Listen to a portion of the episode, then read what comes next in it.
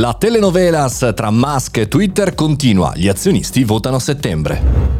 Buongiorno e bentornati al Caffettino Podcast, sono Mario Moroni e come ogni giorno dal lunedì al sabato ci aggiorniamo su news tech che possono interessarci anche per capire come si muove il mondo della tecnologia e dell'innovazione. Oggi parliamo della telenovela, diciamo, estiva più importante dopo Beautiful, dopo Dallas, ai tempi dei nostri nonni mi verrebbe da dire, perché Twitter e Musk ancora, ancora, ancora. Il 13 settembre Twitter ha comunicato che il consiglio di amministrazione si riunirà eh, per far votare gli azionisti sulla possibile, ormai improbabile, acquisizione di Elon Musk eh, su Twitter. Diciamo che l'accordo sottoscritto il 25 aprile di Elon Musk secondo Twitter è ancora valido e quindi, e quindi come sapete c'è stata questa piccola schermaglia sugli utenti che secondo Musk Twitter ha fornito come numeriche che però includevano includevano, includerebbero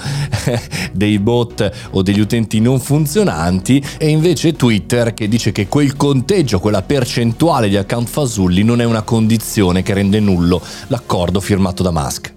Se non ci fossero di mezzo, diciamo, le sorti dell'umanità, no, scherzo, chiaramente è qualcosa che sposta nulla il mondo, però è, diciamo, una telenovela che su Twitter, diciamo, nelle esclamazioni di Musk e, diciamo così, nei grandi, nei grandi proclami, ci aveva un po' illuso che ci sarebbe, stata, ci sarebbe stato un cambiamento. Devo dire la verità, mi devo assolutamente autoincensare dicendo che, come sapete, noi qui al caffettino nel nostro podcast avevamo annunciato che si sarebbe stata una trappola per topi da questo punto di vista. Il veleno era disponibile ovunque, insomma.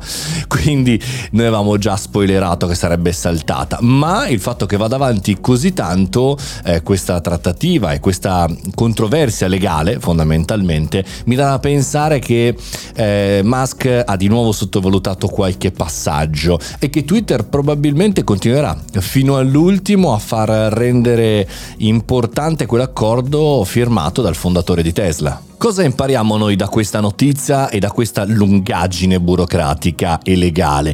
Che tendenzialmente i social funzionano nella stessa identica maniera di come funziona il business normale, ovvero non c'è nulla di bello, di figo, di dinamico, di Silicon Valleyesco, mi verrebbe da dire, da queste trattative. Ci sono business, milionari, ci sono avvocati, ci sono carte bollate, eh, più o meno interessanti, ma assolutamente si parla sempre di business, si parla sempre di soldi, anche quando Elon Musk tira fuori la carta del free speech, no? il fatto di creare un social in cui tutti possono parlare, se l'allero come si dice eh, a Roma, bisogna sempre vedere le cose in maniera critica e noi qui cerchiamo nel caffettino podcast di evidenziare anche queste cose, come l'accordo, ve lo ricorderete, NASA eh, e anche SpaceX. Quindi c'è sempre chi perde nel rovescio della medaglia dell'innovazione. Staremo a vedere cosa succederà, vi terrò informati anche sul proseguo.